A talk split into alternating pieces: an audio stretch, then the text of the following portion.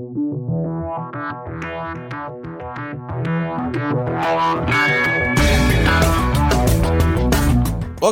to another episode of Pat and the Fat Man. We like to talk about movies, sports, and whatever else we feel like. I'm Pat. Now I'm the fat man, otherwise known as Bruce. Coming at you with a whole new movie. This movie was chosen by our Patreons out of a list of 80s and 90s era dystopian movies up for option. Let's be clear, knew that we haven't reviewed it yet. Have we reviewed any dystopian movies? I guess Matrix. Yeah, yeah. Literally the first one we did. yeah.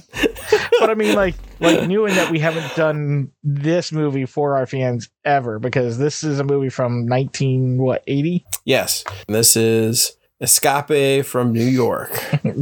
That's right. We're going to detail the life and times of Snake Plissken. By life and times, I mean less than 24 hours of his life, but an action packed 24 hours. I definitely got to say, I get the feeling that Kurt Russell and Arnold Schwarzenegger both got drunk in a room several weekends in a row and started talking about, I wonder how many movies we can do like per week, you know, and get paid. And then, like maybe it was a dry spell. They sure they weren't going to get work. So they were just, you know, $10,000 checks here and there for to do these movies. Cause I was looking through like similar movies. It's like, boy, that's a bad Schwarzenegger movie. That's a bad Schwarzenegger movie. That's a bad Kurt Russell movie. It, it was like, you know, these guys were like out of college trying to do Joe work, you know, until they made it big. yeah. So we're doing Escape from New York. Not to be confused with the uh, sequel movie Escape from LA, also done by Kurt Russell. which was on TV this weekend. Yeah, it's set in a dystopian world. Interesting enough, of the four or five dystopian movies I put up there, number one, I put up Escape from New York as kind of a last random thought. Oh, yeah, this might fit as well because it is set in something of a dystopian universe.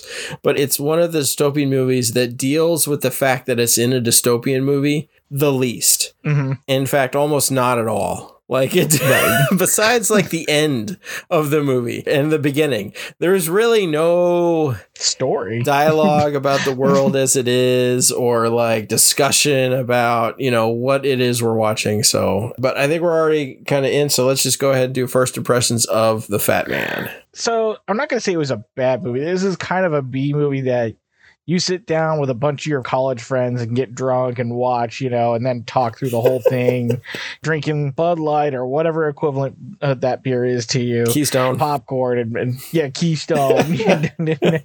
you do this with somebody's big screen TV and a one lamp lit in the room. And we, I'm just setting the mood here because really this is like exactly that kind of film. This is not a film that you take very seriously and you put on and you almost forget about. Because if you really watch this movie, not a whole lot happens. Nothing. It's not terrible per se. It's just not a lot happens. It's not even the action stuff. I mean, there's some action stuff, but I mean, like even that wasn't a whole lot. I would say said and done, there's maybe like four pages worth of dialogue. yeah, even the characters really didn't have any sort of depth to them. Really, they didn't have personalities because they didn't have time to have personalities. The other thing I will say is that this is definitely a dated movie because it hits a little differently because such a central part of the movie and what was obviously the central part of New York at the time was the the World Trade Center. So, and then you know you sit now and go, boy, that's not there. Yeah. and so it hits a little differently. You're just like, wow. like I said, it's not objectionable. It's not cult classic like Rocky Horror, but you know, it's not terrible either. It's really kind of a eh. Yeah, because truth be told, it's been decade, probably more, since I'd actually watched the whole thing. And I'm pretty sure when I watched it, it was one of those on TV. There were commercials. I was doing something else while I was watching it, just because it's one of those movies you can do that with and not really miss anything. Like you can come in and out of it, and and and the same basic stuff is going on. And the other couple of things that hit me was this was directed by John Carpenter. Yeah, This is like the most mellow John Carpenter movie I can think of. yeah. I will say the music uh, was probably for me the highlight. Just it was very 80s. Oh yeah. but it was also very well done 80s music. Like it just everything the music did everything for the movie. Yes. I don't know how else to put it. It just it set every mood correctly. It, it made all the jump scares better. Yes. It made everything work better. Even though it was like spectacular 80s music expect to see on a like a in a video game 8-bit kind of a thing it was still a lot of fun so the music was great the story was very simple and got to be honest really straightforward That's what I thought about this movie. This would make a great video game. Yeah. That's what I- that's like like even like an eight bit scroll, you know, video game, you know, scroll adventure or yeah some sort of fighting game or I don't know. It, it was you know that yeah that I could see, but yeah unlike a lot of our movies where we'll, we'll spend hours talking about a movie I fully don't expect us to get more than three episodes. If we get three episodes, I will just be impressed by our own if we get bombasticness. two, I'll be happy. I'll be proud of ourselves. I, I I imagine we'll get two because there's a lot of discussion to be had about the dystopian world they're in and, and that sort of stuff. But Well, the, the okay, the surprising part there, I gotta say, is there's a lot of discussion about the dystopian world that we really didn't get to see or explained about. I mean, like even the prison itself, there's really not a whole lot of explain. yeah, I mean, mostly it's going to be us like making stuff up. right. You know? they tell you it's a 50 foot container wall. I'm like, okay, that's going to keep people out. Yeah, uh, I mean, there weren't holes per se in it, but then again, they didn't give you enough details. Like, it doesn't give you enough for it to hang itself with its own story. right? Yeah, it's it's just a very simple story, strange but relatively simple premise. Very 80s. It was like you wanted to write, you know, a script for a video game, and no one was like, "No, no, you make movies, dude. You make movies." oh, and before I get too lost into it, I want to say I this was my first time watching it ever. I did look at IMDb for the film, and there were three surprise people in this movie that I didn't realize. One is James Cameron. hmm James Cameron, the director, he was a like assistant director of photography for visual effects in this movie. And then two cameos. One is Steve Buscemi Yeah. and Bruce Campbell. I, I don't remember seeing them in the movie, but uh, they're listed in this movie as cast of characters. Yeah. I mean, Ernest Borgnine for me was the. I was like, I was watching the, you know, the pre movie credits. I was like, Ernest Borgnine's in this. Man, I do not remember that. I saw Harry Dean Stanton. I was like, he was in everything in the 80s, man. yeah, yeah, he was. All right, let's dive into this. yeah, let's go with the premise. the premise. Well, okay, it does make some sort of sense in that the president's plane, Air Force. Okay, we're what? This is. It says it's 1997. So let's start with the opening, the very, which 1988.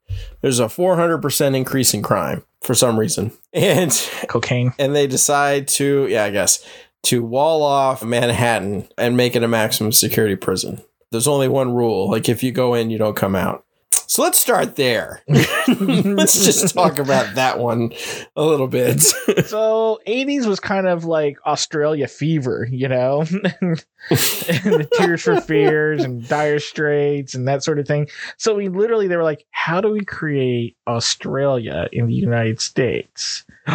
we wall off Manhattan. That's what we do. It's like, okay, I mean, I mean, if you're really gonna think big, I would have said walled off Nevada, but you know, whatever. yeah i mean that's slightly more like australia giant mountains and desert with like little spots of cities surrounded by more desert and mountains. Yeah. It's interesting to me. 80s was the time frame where crime in New York was just awful. It's like San Francisco now. Nobody would go there because they were too too worried about getting robbed or stabbed or mugged or you know raped or what whatever it was because it was awful. Crime rate was was absolutely terrible in New York City. And things started to turn around in the 90s and the 2000s as you know Mayor Rudy, Rudy Giuliani secretly killed all the homeless people and crime got a lot better. Not really sure that's a joke. well, it's a Family Guy reference, so I know, but I mean, But either way, is it really a joke? I don't know. Either way, crime got a lot better. New York kind of cleaned up its act in a lot of ways. So much so that people could now visit without worrying about being killed or at least having all their stuff stolen. Unlike San Francisco now. That was sort of like the feeling, I guess, in that time frame that things were just going to keep getting worse. Like inner cities were just going to keep getting worse. Because it wasn't just New York that was having this problem. It was all the inner cities, Detroit and Chicago and LA and I mean, to be honest, they all still have major crime problems. They're just not as prevalent and sweeping and as, as much of a danger to the tourist or the taxpayers or citizens as some crime lords will refer to regular folks. It's not Rio anymore. right. and so, you know, I think there was a feeling from a lot of people's part things were just going to get worse, right? Because you go from the 70s where there were riots, most major cities saw some form of riots that did major damage to some portion of the city followed by the 80s, which was a huge uh, increase in crime. And so I think there was a lot of thought that going into the 90s, it was just going to keep getting worse. And so this was a kind of like a what if scenario. Things get so bad in Manhattan that the people who own all the buildings abandon Manhattan, which that strikes me as a little far fetched. yeah. it's a lot of stubborn people for no reason to just get up and move out, you know? Crime or no crime. yeah that I mean they make a lot of money off of off of those buildings, and I can't see like the World Trade Center being abandoned. Oh yeah, you know either you have one or two scenarios. Either the government said, "All right, we're doing this thing," eminent domain. Yeah, I cannot at all ever see the mayor of New York, who is roughly equivalent in power to the governor of, of New York, going along with that.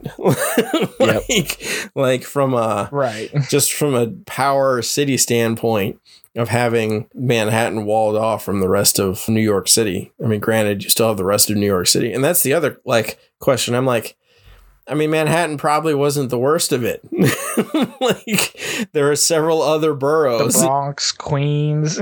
I mean, the Queens. I mean, like in in the '80s, that was the center point for coming to America and I'm pretty sure definitely parts of Trading Places. Yeah, sure, lots of crime, but like, and I get it, Manhattan's an island, so that's the easy part. We'll just wall that. So it's interesting. You've got this. I guess much more dictatorial government and uh, imperialist kind of, uh, you know, I think it gets called imperialist uh, kind of government that takes Manhattan. Yes. And it says like the the police force, you know, the US police force encamped outside like an army. And I'm thinking to myself, no, they're probably still doing their job because you have to send people to this place still. and it's just a maximum security prison. I mean, like, you still have all the other prisons.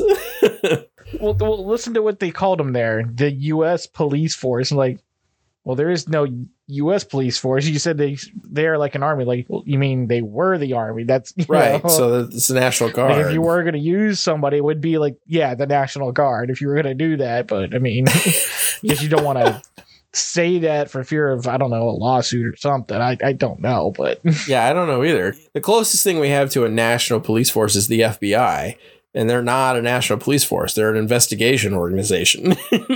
right. They're actually not allowed to conduct police actions. They, uh, you know, they were they get the actual police to do the work for them and then take them in. it would be like if you had a police force that had no actual policemen. It was just detectives and hire. like, like that's the FBI.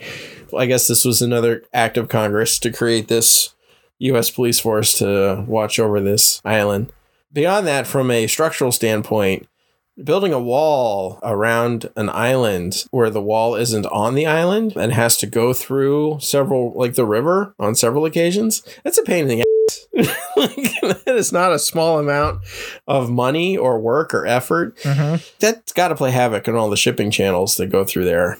New York's a port, right? Well, we you know they have Fleet Week just like San Diego, you know, and, and they they've got an aircraft carrier museum in New York. I mean, it's one of the reasons New York is the city as it, it is is because of the port, because, because it was a trade center, literally.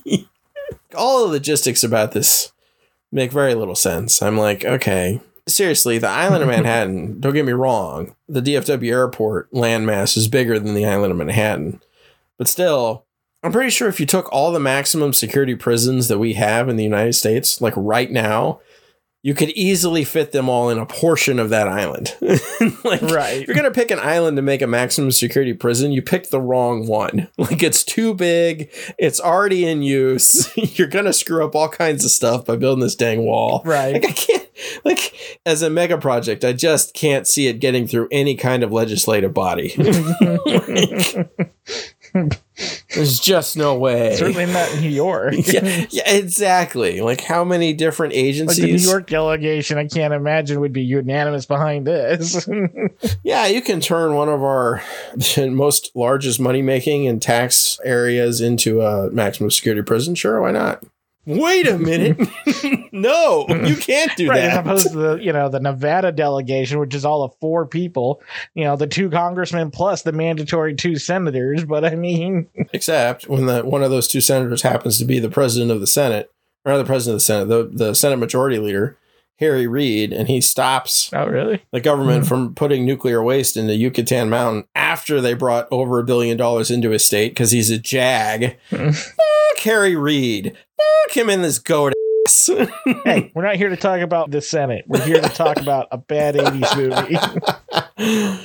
All right, so somehow they pushed through the the creation of Manhattan into a maximum security prison. So I got to assume things are pretty awful. I mean, I guess a 400% increase in crime would make things pretty awful and would likely result in in your country or at least local area going into some kind of police controlled state just for safety purposes. Martial law. Yeah. So I'm assuming that's what this was as a result of martial law. So but they don't mention anywhere else. no, it's just like 400% crime increase. And then this happens, and you're like, I don't. How did we get from A to B? and then a very you know brief description about the prison itself the 50 foot container wall and then what did they say they mined all the bridges going in they destroyed all but three bridges going in and out of manhattan I don't even think they talk about destroying those. I, they just mine the bridges and tunnels, right and I'm kind of like, why was that the solution?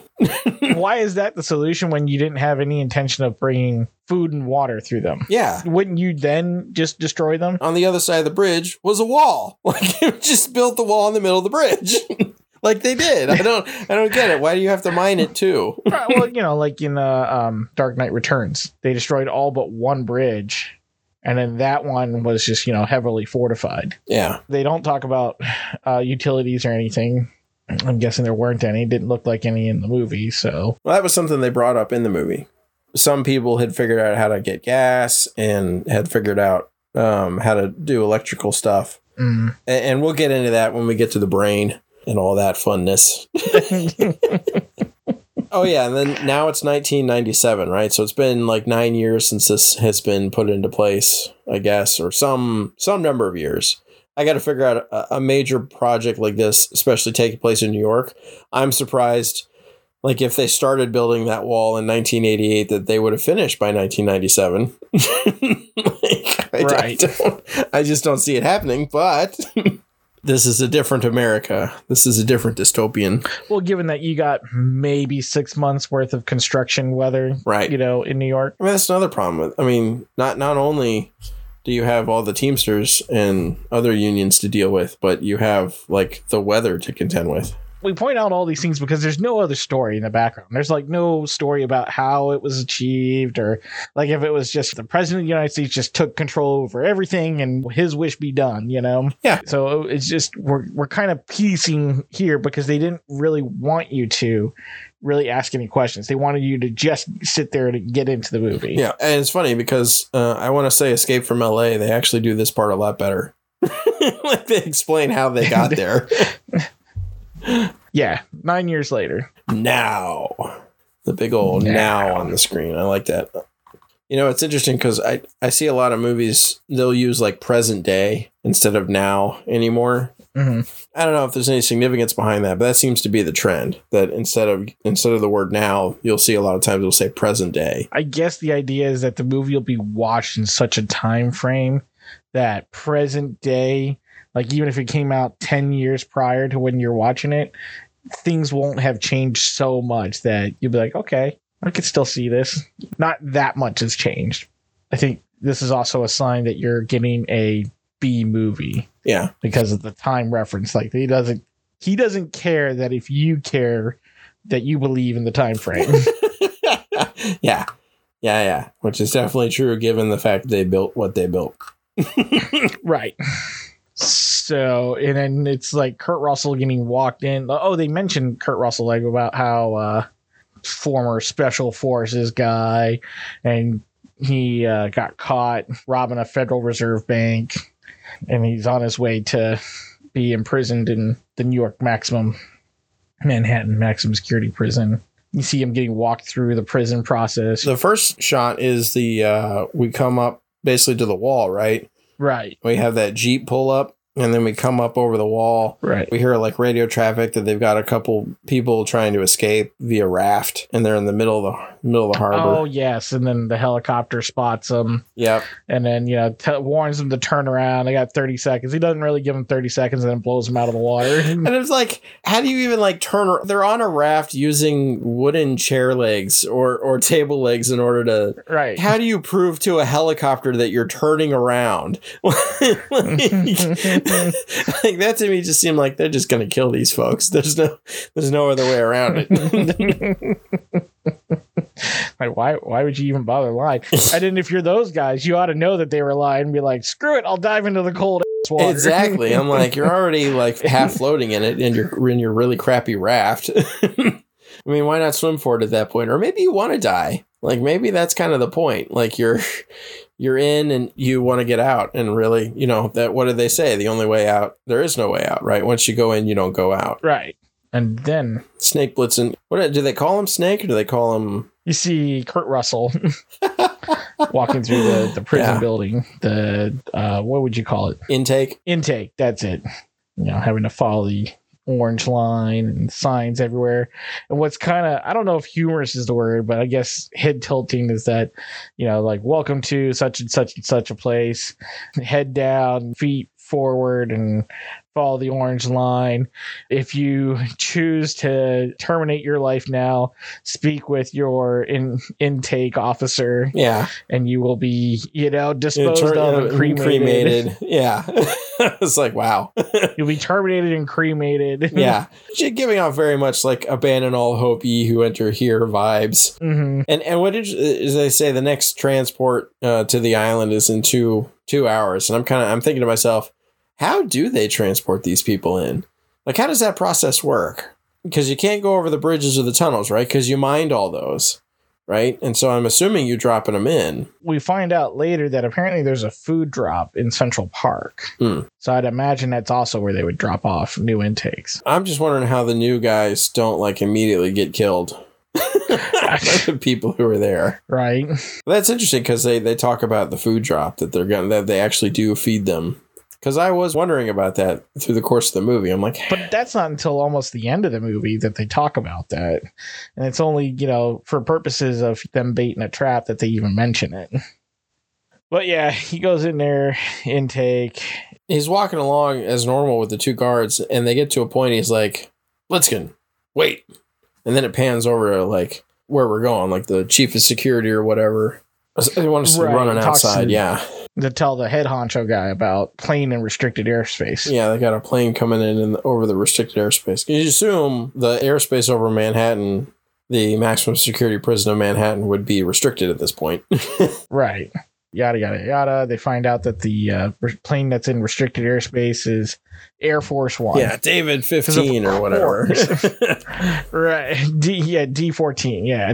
That's decode Air Force One. and like, it's going down, and the guy's like calling on the radio the whole time. It's like, I'm not getting any response, you know. Now, to be fair, this was the '80s, and so airplane hijackings wasn't completely unusual. Oh yeah, it happened a lot, to be honest, through the 70s and So the I mean that part's believable, but yeah, you said they get a, a message saying, you know, there's no saving him now. We've got him, you imperialist. You know, she doesn't say pig dogs, but she yeah, calls them imperialists. imperialist big dogs. what, what does she call herself? Like the American workers will no longer be oppressed by your imperialist doctrines. It was basically communism. Right. It's the typical communist terrorist line. yeah. All your imperialist weapons can't save them now. We're going down. yeah. We're going to crash. Which again hits a little differently now yes. because planes crashing into New York City. Yeah. A plane crashing into a building in New York City. I was thinking about that while watching that, and I was like, ooh. That- yeah. Sometimes still feels a little too soon.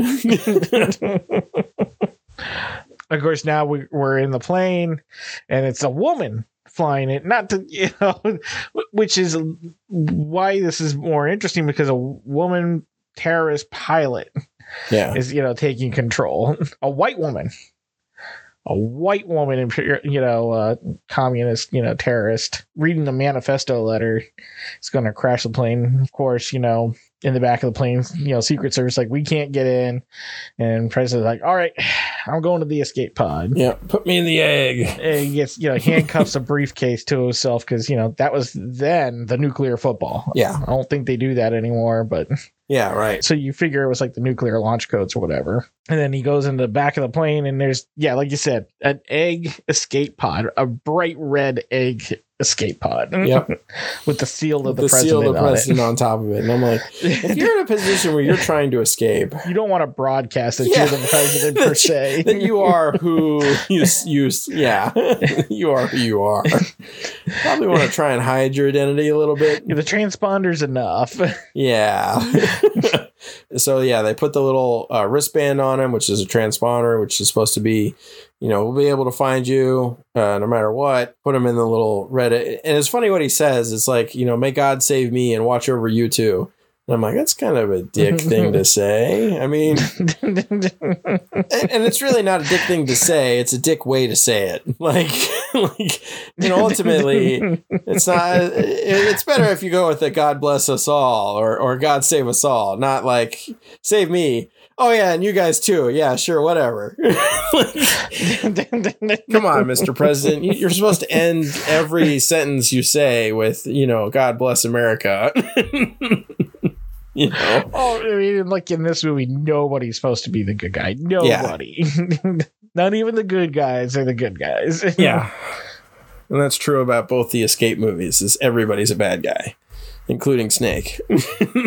So of course they tried a rescue attempt, and because of the oh so wonderful job they did of designing this escape pod, to nobody's surprise, the president is not in his escape pod. Yep. The egg has been opened. I repeat, the egg has been opened. That'd be a good t-shirt. The egg has been opened. have the little red with the crack in it. so many places I went into that with my head, but Don't do it, Bruce. Don't go in there. There's only darkness. darkness and horror. Why so much horror? Stop it.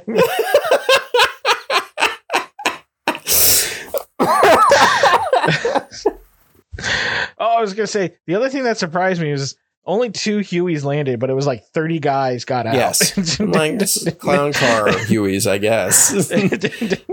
I mean, I don't know how many people could fit in Huey, but I'm guessing not that many. Yeah, that's like 15 person per helicopter. That's a lot of people. I'm just so very interested as to like what is going on inside this prison because inside any prison there are typically several gangs. The, uh, the whole relationship thing is super complex in a prison environment just like a school. you know, there's right. organizations and gangs. There's people who are working for the man. There's people who are not working for the man. You know, like I, I, I'm just like, what's going on in here? And they land, and there's like nobody on the streets. because like you know the one thing vietnam taught us is that helicopter incursions are the least stealthiest way of putting people into the field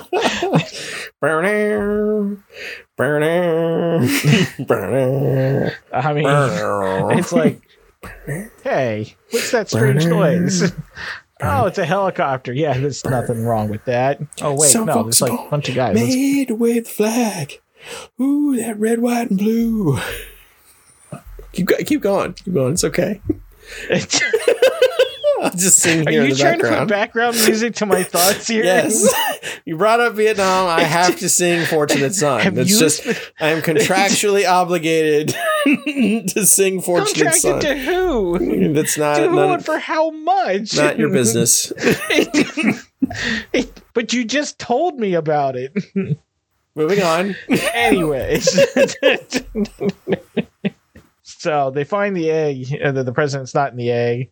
Like he's not here. He's not here. We're, all right, we're gonna start looking for him. And then crazy guy comes out of nowhere and like, yeah, you guys are gonna get out of here right now. Yeah, you know, like he's definitely a guy who's done some meth. Yeah, and and his hair, I don't know how you get your hair to do that without some sort of you know product of some kind. Maybe just likes to touch live wires. I, I guess, like I don't know how you get your hair to stand that straight up and live in the conditions they've been living in. So that I'm, I'm curious about that part. But yes, crazy guy. it probably touches methane head for sure. Stop touching the wires. You're wasting electricity. so he tells him, you know, you, you know, you got like 30 seconds to get out of here. And he's like, hold on, we can negotiate. And then he starts counting down. And, Yeah, shows him the finger. You know, when they start running away. Yeah, shows him the finger that they cut off the president, yeah, which they never really bring up after that. Like it doesn't come up once. right. It doesn't seem like the president's hand actually is missing a finger. I don't think it is. I think if we if we watch that, because let, let's let's look at this from a time span perspective. We're gonna see the president for the first time. I don't know, six or eight hours from this point. If he had literally had a finger cut off, Like movie universe time. right, he would have his hand wrapped in heavy gauze, and it would still be bleeding. Like, like there would still be a, a you know, keep pressure on it. Or cauterize it. Yeah, like there'd still be some pain here, and the president's not really uh jive into that. Now, what I'll definitely say is it seems like in this movie they had a limited number of sets that they were really proud of because there are a lot of slow panning shots of certain areas that I think eat up time. Like you said, there there was like four pages worth of dialogue, Yeah, and they're like, so that means there's like 30 minutes of movie. In order to be considered a movie, we need like an hour and something. an hour. So So it's an the hour and thirty-eight minutes total, Right. including the Right. credits. I, I got it here from Amazon at 121 minutes, including the credits. Including the credit, really. At least the version I bought on on Amazon. I'm just going off the clock on the VCR that was ticking by. But yeah, short movie. And even then, they eat up a lot of screen time with just these really long panning shots of mostly dark city space.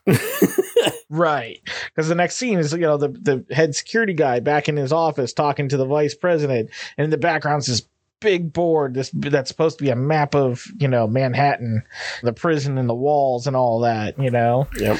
So it was like they put a lot of money into the set designs. They wanted to make sure that what little they could to get you into the story, they did so with the visuals. Yes. So uh, yeah, they're back in the office talking with the vice president, and they're like, "No, we don't want to send in like a whole big force anymore because they might kill them But you know, give me some time, and I got a plan." And obviously, the vice president says, "Okay, we'll go with your plan." So the next thing you see is Kurt Russell standing in the doorway, and the head security guard tells him to sit down and lays it out to him. Well, he, he pulls out a gun first and checks it to make sure it's Right, loaded. And he's like, yeah, yeah, he can come in. and Plissken's all like, you know, shows him his hands, take my handcuffs off. And the guy's like, I'm not stupid. Which kind of becomes his like mantra is the the guy who's in charge of the facility, the warden or whatever. His his current his constant mantra is I'm not stupid. Uh, he says it probably four or five times throughout the course of the film. Right. So he just calls him Plissken, and Plissken tells him, "Call me Snake." You find out later in the film, but they don't really tell you. You kind of just have to notice. And again, it's one of those things you have to notice for all of I don't know five, maybe ten minutes in the movie, and then you're like, "Oh, that's why they call him Snake." Oh, because the giant snake tattoo on his stomach. yeah, that if you could use your imagination, know exactly where it's going. Yeah. yeah, because normally you'd have like a, a showing off tattoo would be on your chest, right? right. Except this snake tattoo, this cobra tattoo is literally on his stomach Starts at like his belly button. Yeah. Yeah. and goes down. and then goes down. and so, hmm. Where's the tail go? oh, what's what's funny here is in this conversation, apparently we're both special forces, and each special forces had like a, a name. Hauk was uh, Thunder, Texas Thunder. Texas Thunder. Yeah.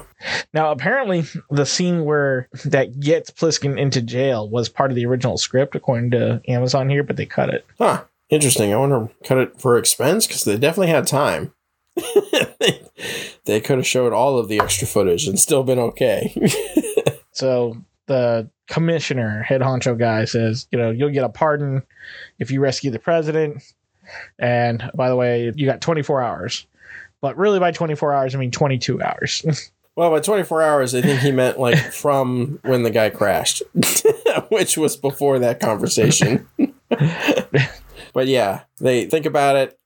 And it's like, well, think about it fast because there's a time limit on this. And he explains the whole time limit thing that the president's got to be in at the conference or whatever it is before however many hours elapse 22 hours at that point. It sort of lays it out for him, I guess, how he's going to go in and, and what he's going to do. And, you know, his little watch transponder that's going to He's got the one thing that's a countdown timer, right? And he's got the other watch that displays where he's at, right? It's a trans it's a transmitter with a catch on it. Mm-hmm. You have to know where the catch is to open it, and then once you hit it, it's 15 minutes. And he gets a gun. They lay out a whole bunch of different weapons, you know, a pistol, an Uzi, some throwing stars, a knife, a scope. And then they tell him that he's going to be inserted by landing on top of the World Trade Center. What turns out to be a glider effectively. It's a pilot, you know, it's a piloted glider. Special forces glider, like you used in Leningrad, they said. Just like in Leningrad, yeah. Which is interesting because it points to like there being an actual war of some kind. Because you figure Leningrad, St. Petersburg, would have been Russian territory and that would have been spy operation stuff, but Plissken is special forces, which means army. So that means you actually had war, like a, an actual war ongoing between the US and the USSR that somehow hadn't wiped everything out. Or maybe it had. Maybe there had been something of a nuclear war and that's one of the reasons crime was at 400% you know? It, it does beg the question. And they do make that statement i think to Plissken at some point like we're still at war or something like that. They're getting them ready to insert them and then at first they tell them they're giving them an inoculation for like bacteria and other diseases that'll probably run rampant. And then they tell them well really what it is is two uh, two capsules that eventually dissolve and kill you painfully. Yeah, they explode and open your arteries up so you bleed to death internally. That will blow up 15 minutes before your timer goes off. they neutralize it with x rays, and they can do that within 15 minutes of the timer going up. They'll neutralize it with x rays, and you'll be fine. Right. That's the part of the clock. And it's funny because when he gets to, to the time clock, he's like, I thought we talked about 24 hours. And the guy's like, he doesn't even like acknowledge the question. He's like, it's 22 hours. he tells us it's 22 hours because we got to get this tape up to the Hartford summit, you know, before the Soviets and the Chinese go home. It's the Hartford summit. That's the crazy thing to me. Why the heck were you flying over New York? right. Well, and I get it. You're it's hijacked by somebody. I don't know how the hijacker pulled it off. Was she like a dressed like a stewardess? Is that how she did it? You can't really tell though, because it was really dark and red in that cockpit. Like you don't know if she was dressed like an insurgent or a or a flight attendant or whatever. You really don't even know how she got a hold of the plane. yeah, because I mean, you see at least one, you see at least the co-pilot dead there from the way they shot it. Yeah, so there's a lot of questions on that front. Like, yeah. how did she get control of the plane at all? I got to f- figure in an ultra imperialist United States that maybe they would protect Air Force One a little better, but uh, there's no accounting for communist, apparently.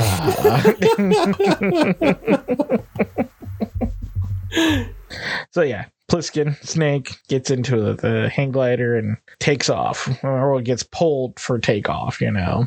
What's funny about this is on the insertion, he starts flying in to Manhattan, flying fairly low. Yeah. Which I mean, I understand the basic principles of gliders. Usually you don't start low and go high. you can't do that unless you've got some sort of updraft that you can count on. Right. To pull you up. This whole thing was just like, okay, this is dumb. Like, from a physics standpoint, aeronautic standpoint, I was like, no, he wouldn't be able to do any of this crap. Let's get. What are you doing? I'm just looking around. Never mind, be able to land on top of a skyscraper. Yeah, and on top of the tallest one in the area. Beyond, you know, and still not have anybody notice.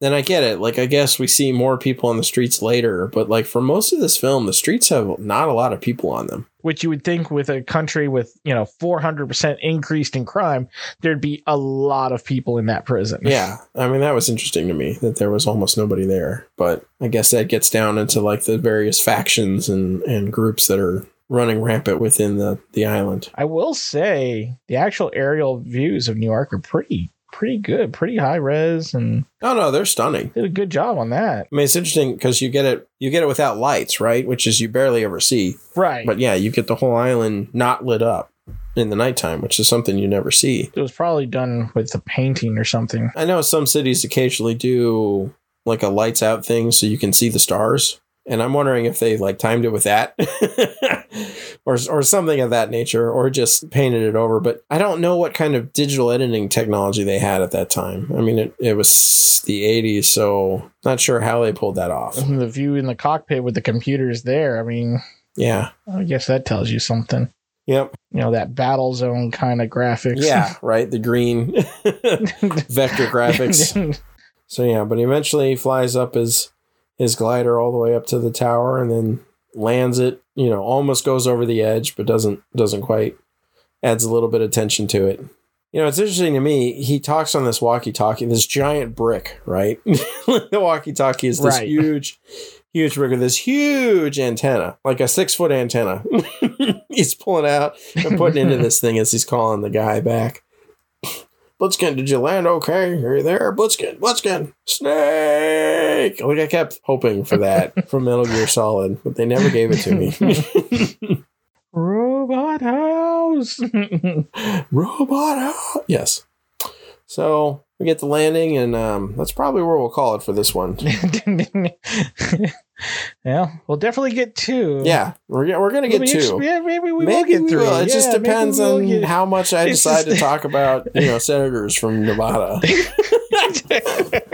other sidebar conversations. it really just depends on how much we're going to complain about you know some of these parts because Yeah, it's fun watching movies again. Yeah. although definitely not as nearly a deep a movie as possibly any of the movies we watched. b movies are fun if for just entertainment value this isn't the worst movie i've ever seen and that's because it was pretty minimal Yeah, they didn't do enough for it to hang itself with.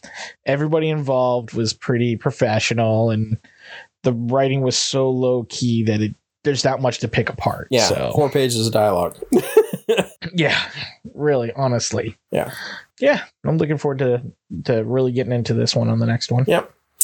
So we'd like to thank all of our patrons for their patronage. We appreciate you helping us to do the show. If you'd like to become a patron, head to the website patandthefatman.com and click on the Patreon button. It'll take you to Patreon where you can sign up to be a fan or a big fan or a really big fan and get access to all of our exclusive content on the Patreon, which is mostly other episodes of us talking about other stuff. If you listen to the last episode we posted on this uh, our main feed or maybe a couple episodes ago now, that was Mandalorian season three, episodes one and two. You you can get a feel for the kind of stuff we put on the Patreon. If you're interested in becoming a patron, you get access to all of that. And we would appreciate it uh, if you like the show to uh, maybe give us a dollar or two a month. Not only that, sign up for our Facebook, for our Twitter, Instagram. You can find us Pat and the Fat Man. YouTube. We're trying to get the videos a little bit more sort, uh, sorted out there. Uh, subscribing, hashtagging us, ha- linking us on your social medias. That also helps grow us as well. We'd really appreciate that. Let us know that you're doing that so we know how to who to direct our thanks to. Um, not the least of which is our producer Shay, who does a wonderful job of um, editing all this for us. Yeah, we uh, we appreciate us not not murdering us so far.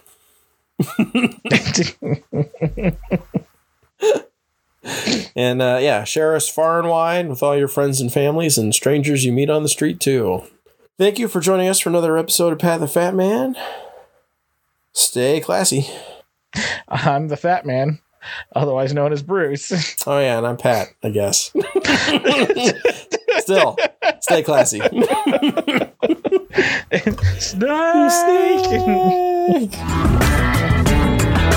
You're really trying to get out of there, where you? you just skip over your name there at the end.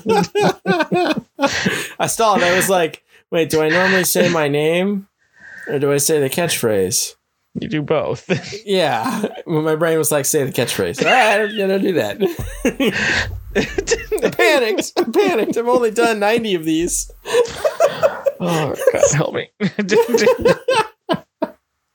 And you guys too, I guess. you guys too.